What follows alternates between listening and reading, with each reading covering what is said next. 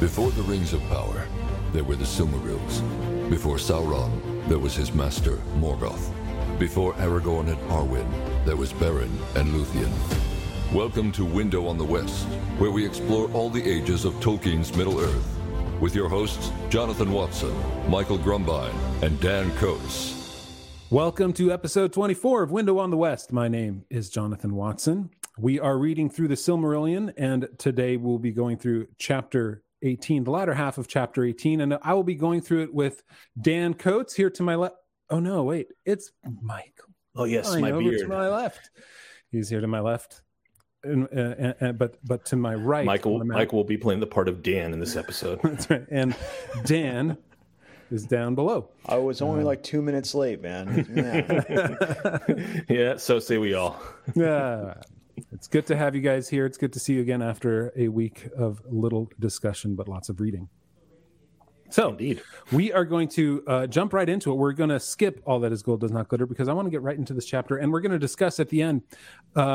C.S. Lewis's review or response to what folks were saying about the Two Towers and Return of the King. It's an article we mentioned last week, and I'll put a link below, but you can go ahead and check that out and discuss it. And it's something that we'll probably be discussing in our Discord channel, which you can access by becoming a patron. So if you go to theonering.com/patron for $4 a month, you can join us in our Discord. You get our extended podcast, which is another 20 to 30 minutes longer, and you get access to our live chats that we do once a month with all of us, as long as all of us can make it, and our patrons. So join us there at theonering.com/patron. $4 a month. First month is free. So let's jump into the latter half of chapter 18 of The Ruin of Beleriand with Dan's Big Thought. So, since Michael will be playing the part of Dan today, I had a big thought.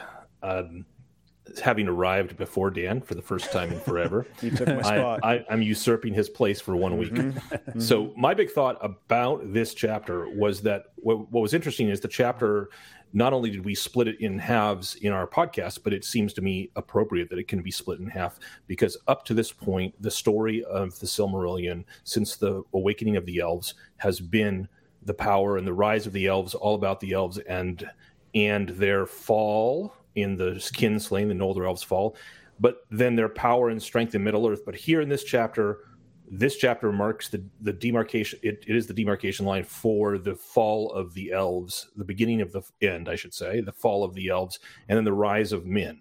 And this chapter, basically the second half of this chapter, which we're about to cover, is about the rise of men and how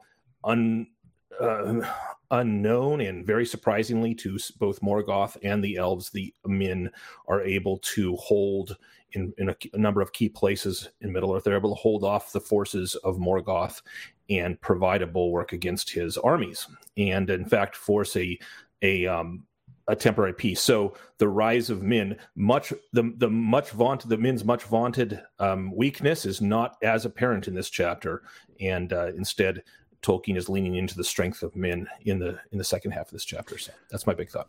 Yeah, it occurred to me that is it that perhaps even not just the strength of men, but that Morgoth underestimated them. He didn't really hold to their actually being powerful enough to hold him back, because he was sowing discord. He was creating chaos, hopefully between all the different houses of men. A long time ago, and to see that now that there's some unity between them and the elves was probably a surprise to him. Maybe evil doesn't understand such things. Friendship is not a theme that evil tends to understand very well. Yeah, and yeah. You also see men like the company of Barra here, that they just fight even though there's no hope. Like, they just keep fighting. It's like, I don't think he understands that, because you see several times in the Silmarillion that Morgoth surrenders and pleads for mercy. Oh, please, please don't, And he's willing to be taken captive. And he doesn't understand this band of men that they're just mortals and they're willing to keep fighting, even though he's going to kill them all. He's like, I don't care. I'm just going to keep fighting. That's right. And I think the phrase was... we're talking about Bera here now, father of one of the most famous men in Middle-earth, who we will get to next chapter. But Beren here would not flee from Dorthonion. To remind our readers, our listeners, Dorthonion is the region around the mountains south of Angband. So it's just been the whole fields in front of it, and between Angband and Dorthonion have been laid waste in the Dagor Bragollach, and Dorthonion itself is being conquered. And so it says, but Beren here would not flee from Dorthonion, remained contesting the land foot by foot with his enemies. Rather grim and impressively courageous way of stating how he fights. And in fact, he does, in fact, fight to the death slowly until he's down to only 12 men, I believe. Mm-hmm. And then we find out at the very end that, in fact, even those 12, all of them die. Although we'll get more details about that next chapter. Except one. Except one. An important one. Very, very important one. Yeah. One thing you brought up a couple episodes ago, Dan, was that, you know, elves have a hard time understanding death and the finality of it. And since elves don't understand it, does them going into battle, does it make them less likely to go into battle because death is so unknown to them, whereas death is it's a part of man, right? It's something that we all have to deal with. And so if you know you're going to die anyway at some point, does that make you more likely to defend things to the death in that way? Whereas in elves, all we see is like, if you have a great fire in you, that's when you're going to go to battle. But the other ones seem content.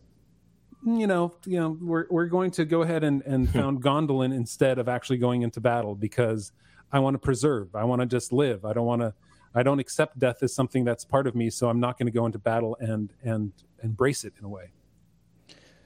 Yeah, what's interesting to me regarding the death of elves versus the death of men is that, at least for the elves, they seem to understand where they go afterwards. When I die, I go to the Hall of Mandos.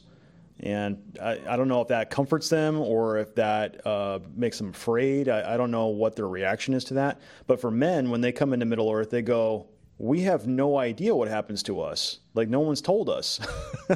So I wonder, you would think that would have the opposite effect. Yeah. They would be less likely to go into battle or do things that would get them to get killed because they have no idea what happens. Whereas the elves at least have some kind of assurance, like, oh, yeah, I know where I go. Right. But yeah, you're right though. It seems like the elves, they kind of hunker up into these secret cities and fortresses. And yeah, I think at the beginning of this chapter, wasn't Fingolfin trying to rally everyone? Hey, let's all fight Morgoth together. And then most everybody says, nah, no thanks, we're good. We've got relative peace and we've got our kingdoms. We're okay. We don't need to fight. And I believe it specifically says that they weren't willing to bear the cost of the death that they knew would come if they sieged Angband. So the elves do indeed seem to value life tremendously, as one would expect if your life was unending. This would be a dear thing to lose, right? Would be a life immortal. So I can understand that. Nevertheless, they do seem to have more of a peace about where, like you're saying, Dan, where they end up. And even the fact that they're even allowed in many cases to exit the Halls of Mandos and live in Valinor afterwards, you know, in a form of a kind of resurrected form, I suppose. Although few are sent back to Middle-earth, but yeah, it's super interesting. And there's a reference to that difference in the way they understand time in this very second half of the chapter, right? Remember Hurin and Huor, who are taken by the eagles, saved from death by the eagles and taken to Gondolin. They're the first men to set foot in that city. And in their conversation with Turgon, the king, elven king of Gondolin, Turgon has heard about the fact that Angband has burst forth from the siege. But he won't send any troops because he deems that, well, there's still time for Gondolin to come forth in her might later on, and now's not the time. And we find out that he sends messengers to try to beseech the Valar too, unsuccessfully. But Huor and Hurin respond to him, and they say, hey, look, they basically say, hey, you may have immortal life, and so you may think about, I'll wait for a couple hundred years, and then I'll fight Morgoth, but we don't have that luxury, so can we go now, please? And they have the loophole of the fact that they don't know the way to Gondolin. They can't, it can't even be tortured out of them because they flew there on an eagle, so there's no danger in them. Well, there's no danger of that specifically, although we do know that when they're let go, word of their strange escape and where they've been living comes to Morgoth through his spies. But so it's not all good. But anyway, it's interesting because there definitely is that difference between elven concept of time and even with regards to war, and then the human concept of time and war. And it also makes me wonder, right? I've been thinking about it a lot, the whole idea of the length of an elven life and how Sauron uses treachery, uses distrust in order to sow seeds of that. And it's, I think in a way, it's easier to do that with the elves. What he writes in this chapter is, but ever the Noldor feared most the treachery of those of their own kin who had been thralls in Angband. For Morgoth used some of those for his evil purposes, and feigning to give them liberty, sent them abroad, but their wills were chained to his, and they strayed only back to come back to him again. Okay, so that's talking about how, it's sort of,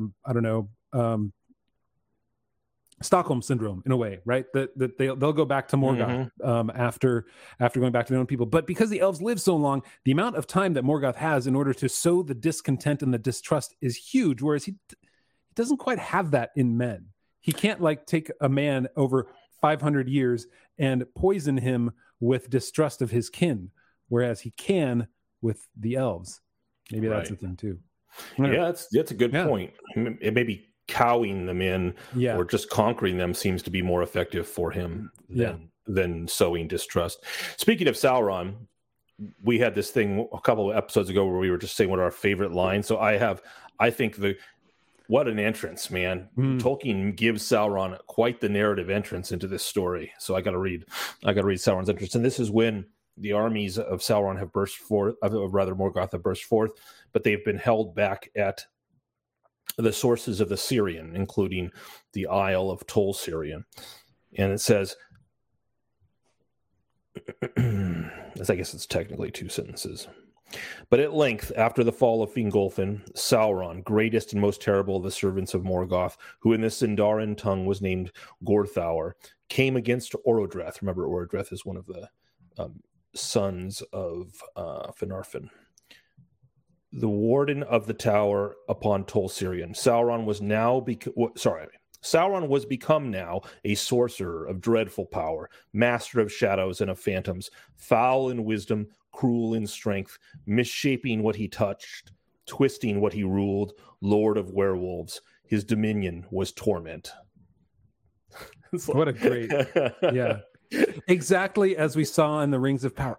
Oh wait, his dominion was hairspray. I mean, it's really interesting how he takes Minas Tirith by assault. And it's just like a dark cloud of fear fell on those who defended it, and they were driven out. It's almost like he didn't even need force of arms so much. It was just like they were just all just totally fearful, and they ran away.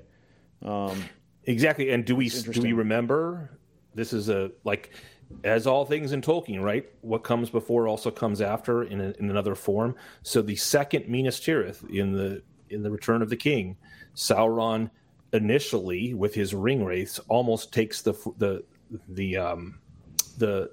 fortress by terror as well. It's only the presence of Gandalf that staves off the fear of the Nazgul, and his presence that stopped the Lord of the Nazgul. Or actually, the Witch King wasn't quite stopped by him. There would have been a wonderful battle that we would all love to have seen. But girl power intervened. So yeah, but it's like you. Jeez. But it's the fear that allows his orcs, because they're growing ever bolder, and just because he's able to put that fear out there, put the way he puts it is. He is master of shadows and of phantoms, foul in wisdom, cruel in strength. But so that allows them to keep pushing and to keep pushing and to keep pushing until eventually the men push back, the men with some of the elves too. Right. For 2 years, the elves fought. Remember? Yeah. You're right. That's and right. The men fought with them. So Morgoth does in fact take land. So if we go back to our map.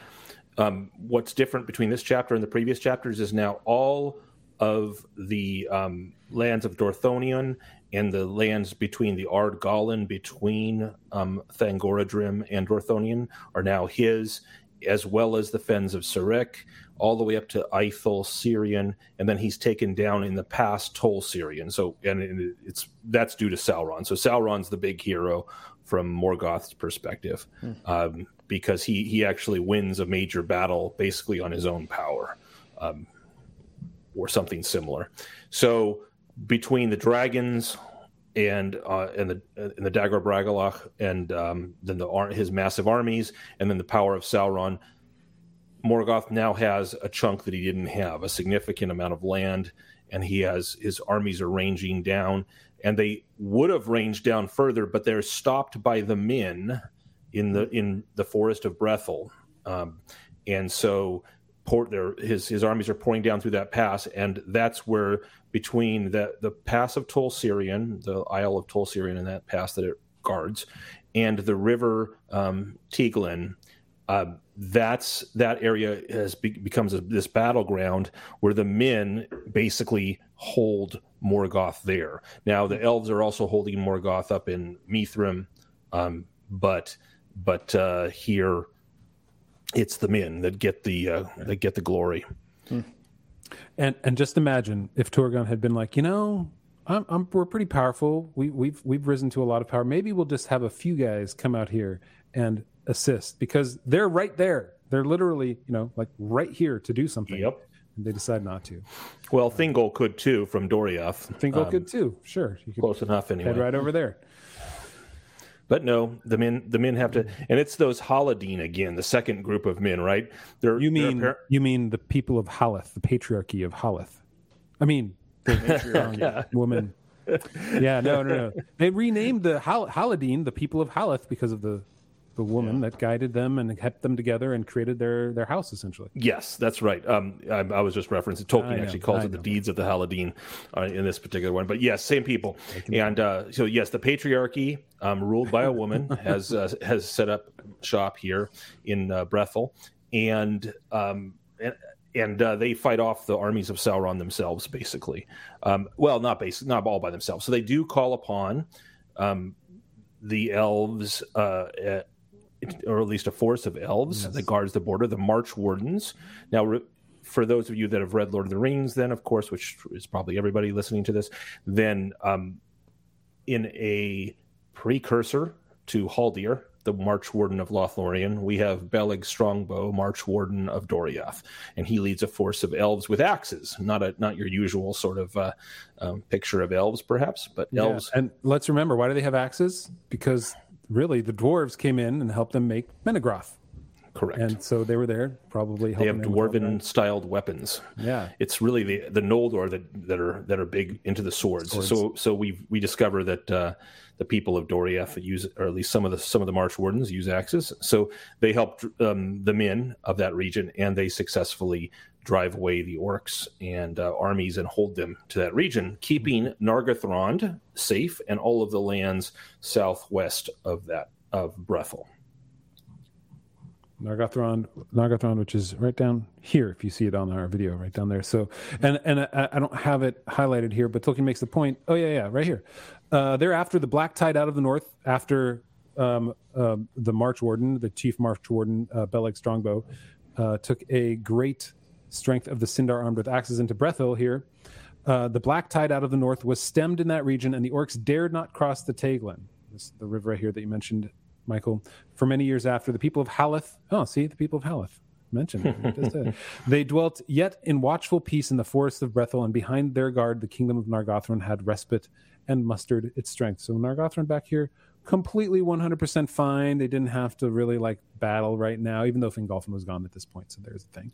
Well, but not only do they not have the battle, but it says specifically Morgoth doesn't even know where Nargothrond is. So that's right. Yeah, he doesn't know where it is yet. So they have made so little headway, even though Sauron took Tol Sirion, they've made so little headway he doesn't even know the location of Nargothrond.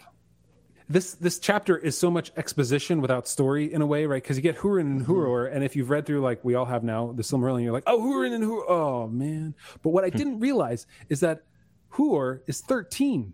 I didn't catch that in previous readings, how young he actually is when he goes to Gondolin with Hurin.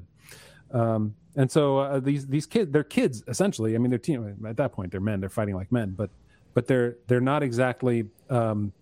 battle-hardened veterans that meet up with Turgon. Did it ever say how much older Hurin is than Huor?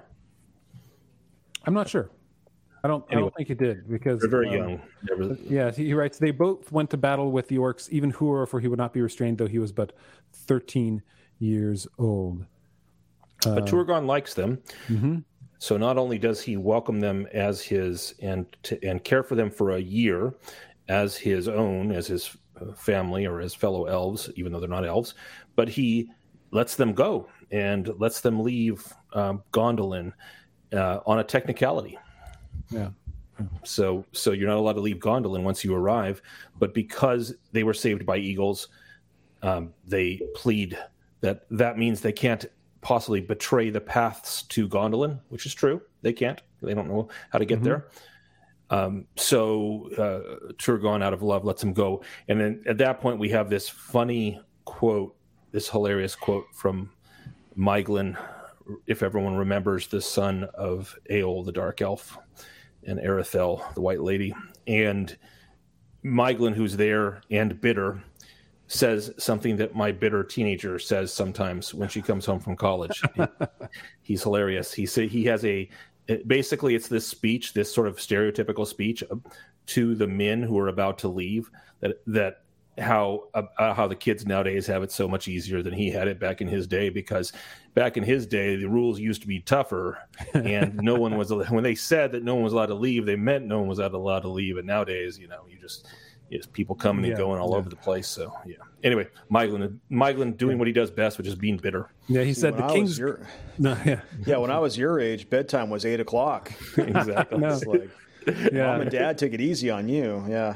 Yeah, he says the king's grace is greater than you know, and the law has become less stern than aforetime, or else no choice would be given you but to abide here to your life's end. I mean, sorry, that's a not a lot nicer way of saying. Yeah. Mommy and Daddy are a lot softer on you. Yeah. So apparently they're just 3 years apart. So he was 16 and 13 then. Yeah. Pretty young still. Yeah. And they were there for how long? 1 year. 1 year. Okay. So then they come back and everyone's like, where did you go for a year? And they said, we were saved by eagles. ... and everyone said, and the response of their father is funny. But Galdor said, did you then dwell a year in the wild, or did the eagles house you in their eyries? But you found food and fine raiment, and return as young princes, not as waifs of the wood. And Hurin answered, be content that we have returned, for only under an oath of silence was this permitted. Then Galdor questioned them no more, but he and many others guessed at the truth. And in time, the strange fortune of Hurin and Huor reached the ears of the servants of Morgoth. Which means he knows who to go to get to Gondolin. Essentially, it's sort of like that windy path that the facts might take until they eventually reach a place they should not have gone. Yes, and we see the heavy foreshadowing of the downfall of Gondolin. I mean, it's not even foreshadowing. Tolkien just says it straight out. And Turgon knows that the doom is coming. And so, anyway, in the meantime, Morgoth tries different things. He pretends he feigns pity to men and tries to win them to his side that way, saying that it's okay if you come and pay homage to me, then and admit that it was just you were just under the sway of those evil elves, then all will be forgiven. And most of the men just rebuff him, and so he gets mad. Yeah, except for, like he mentions, Morgoth was well content for this he had designed. The sons of Bor were faithful. They followed Maeglin and Maglor, whereas the sons of Ulfang, which is a great name, Ulfang. It's very Germanic to me. The black were Ulfast and blah, blah, blah. And they followed Carinthir and swore allegiance to him and proved faithless. So you do have the different houses, some that do still hew towards... Now, these are the swarthy men, though. Oh, these are the swarthy men. These are the fourth group of men that we've... Men. They are indeed. Yes. And half of them are loyal and half of them are not. Hmm. Were there any disloyal men, like, and we're kind of getting out of this chapter, any disloyal men that Tolkien writes about that were not the fourth group? Were there any that they were just despairing men, but I don't think they were. Right. They were despairing, and it does traitors. It does talk about how some of them were deceived. Remember the false form of that dissenter. The dissenting men. So there were some men that left. I don't know. I don't think it says that they joined Morgoth here, but it does imply that they were spies. There were some spies among them, just like there were spies among the elves, actually. Yeah, it makes me wonder, like, what would those elves look like, because they were just wandering now, right? They wouldn't die in the woods. They would just wander in their. Yeah, that's odd, right? Like they're outcasts. How sad to be an orphaned elf, right? Because you're going to be an orphan forever. Just like unending brutal. Orphanage. That's torture. Mm. Right? Therefore, if any of his captives escaped in truth and returned to their own people, they had little welcome and wandered alone, outlawed, and desperate. That's there's a great little story if we had a talented writer to come up with about an outlawed elf who could never find a home, who was actually still good. Anyway, I can see all these great stories in between the cracks of the Silmarillion sometimes that weren't made. And I'm sure Tolkien thought of too, and he couldn't get to it because he ran out of time. I mean, I think that's his style. I don't even think he would think of this as a failure or an incompleteness. Like the way he writes, he just creates cracks for new You're stories. Right. You're right. That's the way he works. His mind works by just like you have that list of the men that survived, the 12 in the outlaws of Barahir here, and Gorlim the unhappy. the best name yet. It is the best name. It reminds me, I mean, we're going to find out why next chapter, but it reminds me of, you know, the seven dwarves grumpy. Yeah. So. Gorlim the unhappy. Gorlim the grumpy. Not to mention the most misogynist name that Tolkien has, which is Barahir's wife, Emeldir the man-hearted. Emeldir the man-hearted, who saves her people by leading them through the mountains and, you know, out of great danger and fights, you know. Yeah, yeah. All those fainting lilies or whatever of Tolkien's world who can't lift a sword. Oh, wait, no, that's the opposite of the truth. So... Yeah. I do like how, you know, for me reading this the first time, just Tolkien's style jumps out at me, especially in these kind of chapters where he's writing like he's a historian. And to him, like that, when he lists all the names of each individual person who's remaining of the House of Barahir, and how he writes like, they were a desperate band that could not escape, and they would not yield, for their dwellings were destroyed, their wives and children captured, slain, or fled. From Hithlum there came neither news nor help, and Barahir and his men were hunted like wild beasts, and they retreated to the barren highland above the forest, and wandered among the tarns and rocky moors of that region, furthest from the spies and spells of Morgoth. Their bed was the heather, and their roof the cloudy sky. And I just love how, you know, after he's writing like he's like writing a legend of, well, obviously he is, but like, you know, that everyone knows the 12. Like it's almost like, like these are like the 12 disciples or something. Not in a religious sense, but like every, you know, these are the guys that you know. And it's just interesting to me that it's like he's coming down afterwards and writing about it. Oh yeah, everyone knows this, you know. Right, you know, it reminded me. I couldn't help but think of, you know, Robin Hood and the band of merry men, these outlaws, many of whom have names. I have to say, like that passage you read was brilliant, Dan, because I have to say, I was reading that and I was thinking, okay. So here is a group of 12 men that have suffered every loss that you can. They live a life bereft of hope. They're just desperate in the wilderness. Everything is gone. They're like, and they're just, their only future is to fight to the death. And among them, one of them was known as the unhappy. So what do you have to do in that group of 12 men to be known as the unhappy one? Yeah. Like, it, seriously, like, this guy must have put Eeyore to shame, because that's just... Yeah. Yeah. Huh. Well, and there are only two of them that get descriptive titles. There's Gorlim the Unhappy and Hatheldir the Young. Right. Mm. So, not sure what that means, but... Yeah. So the final line of our chapter is about these men. In that time also the outlaws of Dorthonion were destroyed, as is told hereafter, and Beren, son of Barahir, alone escaping came hardly into Doriath. That beautiful use of the word hardly, which most modern folk have no idea why, they don't understand what that means. It means barely, but or with great strife or trouble. Right, so he barely made it into Doriath to save himself, because he was able to get into the girdle of Melian, essentially. Is that we're going to find it. We'll find out in the next chapter. We're going to go Noldor and all that, and he gets into the girdle. Anyway. So this is Beren, son of Barahir, and it's interesting because Beren is, of course, one of the one half of the Middle-earth's dynamic duo. And dynamic duo.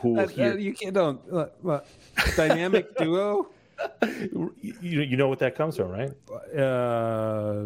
Batman and Robin. Yeah, exactly. I don't think that Luthien is the Robin to Baron's Batman. No, I think it's the other way around, actually. I don't think Beren is the Luthien to Robin's. You mean the Robin? Oh my gosh! I don't think Beren is Robin to Luthien's Batman either. I just reject that completely. My attempt to be pithy has failed. I've got to come up with a better analogy of characters than dynamic duo. Anyway. But anyway, it was always cool to me that, you know, the ring of Barahir, father of Beren, ends up on Aragorn's finger in Lord of the Rings. Yeah.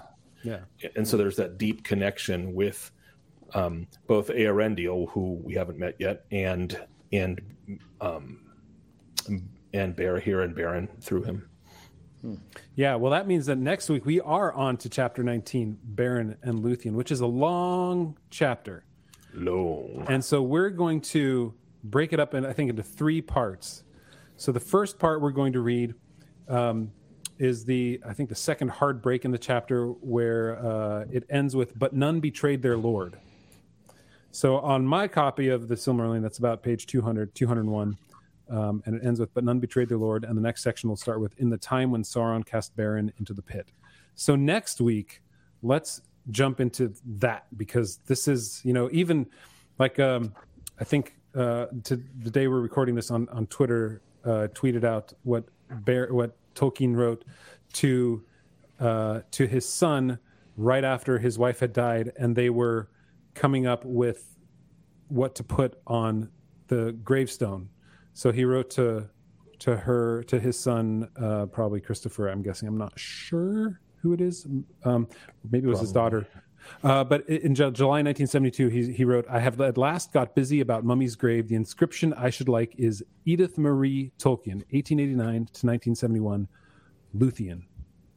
Brief and jejune, except for Luthien, which says for me more than a multitude of words, for she was, and knew she was, my Luthien.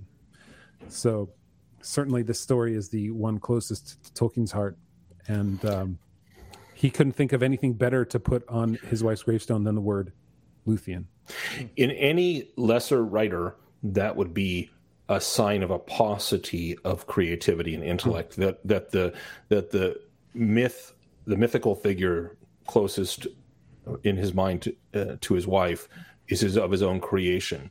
But when you read the story of Beren and Luthien, and you begin to understand the echoes throughout all of Tolkien's work, I don't think it's arrogance at all, or paucity of imagination, of which no one should accuse Tolkien anyway. But I agree. I think a lot of fans these days would put that on their gravestone, though, and that says a lot. And that's true. Do you think that's a good idea? No, I don't, because the the depth of the meaning of that is, I think, lost on pretty much everybody except for Tolkien, who actually wrote it. I mean, he right. wrote this. He wrote Beren and Luthien, I think, while in World War One. I believe it was one of his incarnational stories for Middle-earth. Yes, the first version of it. Yes. Right. Yeah, and so this is what he experienced, what kept him alive, probably in a way, was coming back to his Luthien. So anyway, next week we'll jump into that. So this week, as we get into If You Like Tolkien, we're going to actually look at an article that Lewis wrote, C.S. Lewis, of course, who was a close friend of Tolkien for many, many years, that he wrote as he was reviewing The Two Towers and The Return of the King. And it's not really a review so much as it is a response to other reviews of The Two Towers. So I'll link to this article below. And this is just a cleaner copy here that you see up on the screen. It was written, what did I have it? It was in 1955, I believe, right after the publication of The Return of the King. And he starts off by talking about how he's annoyed, he's frustrated that people that people have claimed that Tolkien's characters are black or white, are good or evil. There is no nuance to them. And he separates the point that no, good and evil are black and white, but characters in his stories, in Tolkien, I mean, even down to Gollum, Boromir, Aragorn, Frodo, right? Good and evil is they do inhabit some of that gray ground in the middle between them, and that they're not all one or the other. They make decisions that are evil or are not good, right? Boromir clearly does that. Frodo clearly does that at some point. Aragorn is maybe he's the closest, like Faramir is probably the closest thing to not making any decision like that. But even then, there is a, is Faramir's decision to go into battle at the behest of his father, is that a good decision? Probably not. So even then, right, we don't have the black and white. Anyway, that was my first takeaway from this, because he writes, good and ill have not changed, right here at the end of the first paragraph. And then he writes, this is the basis of the whole Tolkienian world. Well, that's what I got out of the first part of it. There's other points to be made too. What do you guys think about that, and where do you want to go into this from here? Yeah, if you're asking, like, where I'm coming from, it seems like that's a problem with the critic than it's a problem with Tolkien. That having a black and white, a good and evil, it seems like they're objecting to the premise that you can have good versus evil. Like they want everything to be gray, and they want all their characters to be gray and nihilistic. It doesn't really ultimately matter. What makes a story really interesting is if things don't matter. Like that seems to be their criticism. Like they just want things to all be gray. Yeah. Or if there's an admixture of good and evil, if you're saying, and the argument that they make to try to steelman it a little bit, and this is a common literary argument. It is one of the hallmarks of the height of modernism, actually, and that is that their argument is, real people have both evil and good in them. So when you reduce everyone to an orc or an Aragorn, then you are being simplistic in a way which is not reflective of reality. And so that would be maybe one of the ways I would put their steelman argument. But I agree with you, Dan. I think it is a problem with the reader. Interestingly, I approach it from two angles. One is, I see in it the trend in literature, whereas prior to the 20th century, literature had no problem laying out for you good and evil. When you read Jane Austen, when you read Last of the Mohicans, when you read the great tales of the 19th century and the earlier folklore and fairy stories, you get an idea very clearly of what good and evil is. But then in the 20th century, we got too smart for that, and modernism took over and said, what we got to really do is hold the mirror up and recognize that the complexity of people, that everyone's good and evil. And that's a weakness because, let me fast forward to the end of my thought on that one, which is that nowadays, interestingly enough, we kind of see a resurgence where people are getting tired of the eternal gray and we like a little bit more good and evil, even if the critics don't admit it in film and literature. But I tie it to the second part of Lewis's review, and near the end, second to last paragraph. I don't know what it looks like in Jonathan's version, but if you scroll down from where you are, Jonathan, it begins with, "But why, some ask, why, if you have a serious comment to make in the life of real men, must you do it by talking about a phantasmagoric never-never land of your own?" Hmm. Because, I take it, one of the main things the author wants to say is that the real life of men is that of mythical and heroic quality.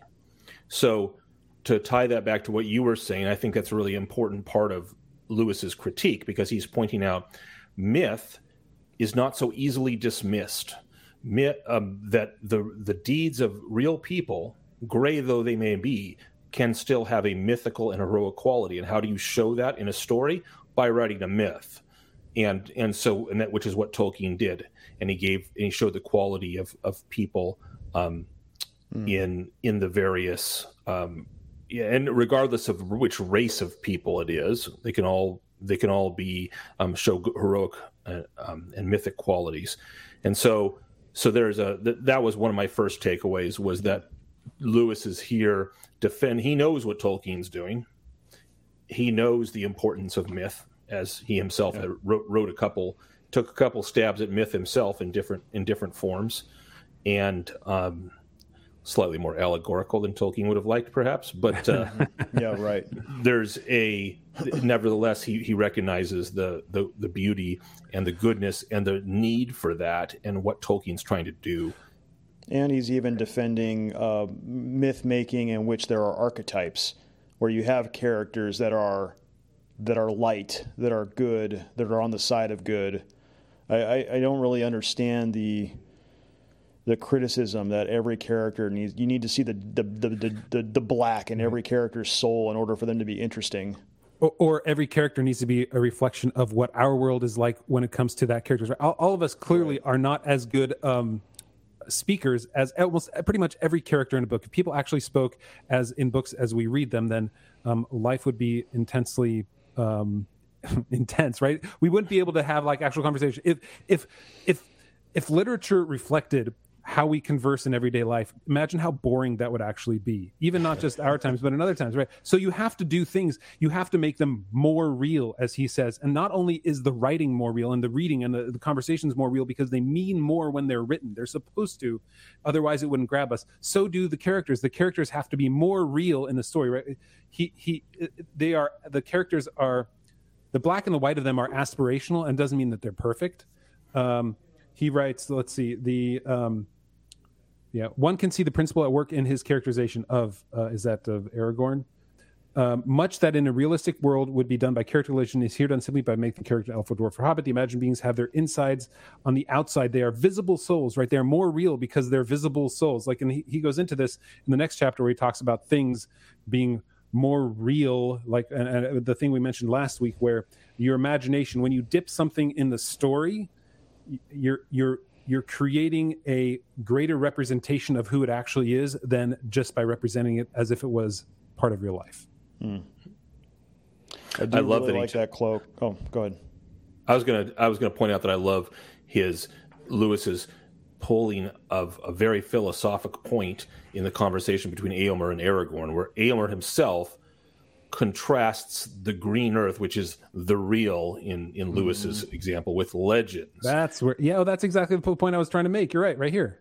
Exactly. Yeah. And Aragorn corrects him, saying, actually, the green earth itself is a mighty matter of legend. In other words, the real is legendary, sir. Yes. And so pay attention to it. And that's what Tolkien's doing with his whole book. He's saying the real in our lives is legendary. The people that may be gray have black and white in them. Nevertheless, they do heroic things, and we can point that out. Yeah, It's very Chestertonian, that sense of wonder of the purpose of. It seems like for Lewis and maybe Tolkien is that the purpose of making a myth is to. I think C.S. Lewis has that line further down where he talks about the cloak or the veil of familiarity.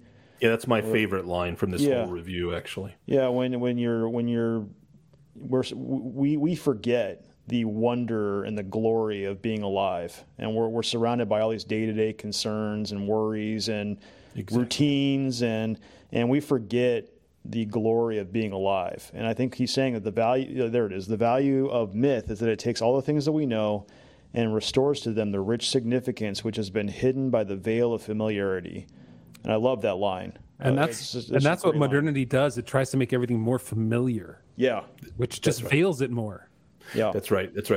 And so, I mean, it can entertain you for a while. I think of, for example, the American version of epic myth, which is a little sad when you think about it this way, is comic books. So the American culture has the only epic myth that America, and what draws the young heart and mind to the superheroes as written is not their gaudy costumes, and it's not the hilarious comic book banter. That can keep audiences entertained for a few movies like Marvel did. Like, we're going to make these characters more familiar and relatable, so we'll make them banter back and forth like a real person. But they've missed out, and I think this is really true in the latest version, in the last 10 years of Marvel, they've really missed out on why we're really drawn to heroic stories. It's not because of the familiarity. It's because, in fact, it pulls away that familiarity and says, here is something worth noting. Here is something wonderful. Here is something heroic, and we want that. And the sentence right after you read was, "The child enjoys his cold meat, otherwise dull to him, by pretending it is buffalo just killed with his own bow and arrow. And the child is wise."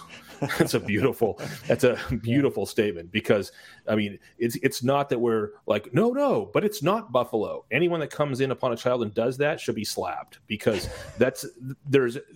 no one is going to pretend. The child is in no serious danger of really thinking that his cold meat is actually buffalo.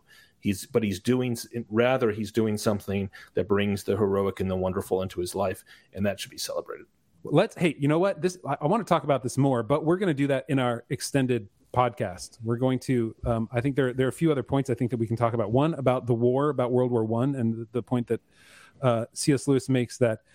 It makes it more real. His experience in the war makes the battles in this story in the Lord of the Rings reminded him of World War I as well, and then also the impermanence of victory. He also mentions, and I thought that was an interesting point that he made in this article as well. All right, so we're going to jump into that next week. Again, we're going to do the first third of Beren and Luthien, chapter 19.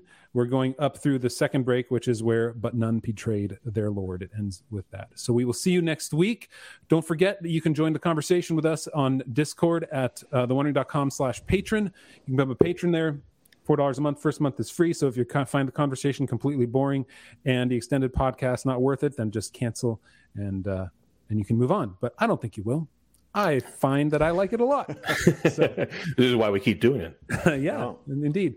All right. So we're going to leave you behind. If you want to listen on to our continued conversation, then join us there, theonering.com/patron. So see everybody, and have a good week. Bye, freeloaders. All right. Bye-bye.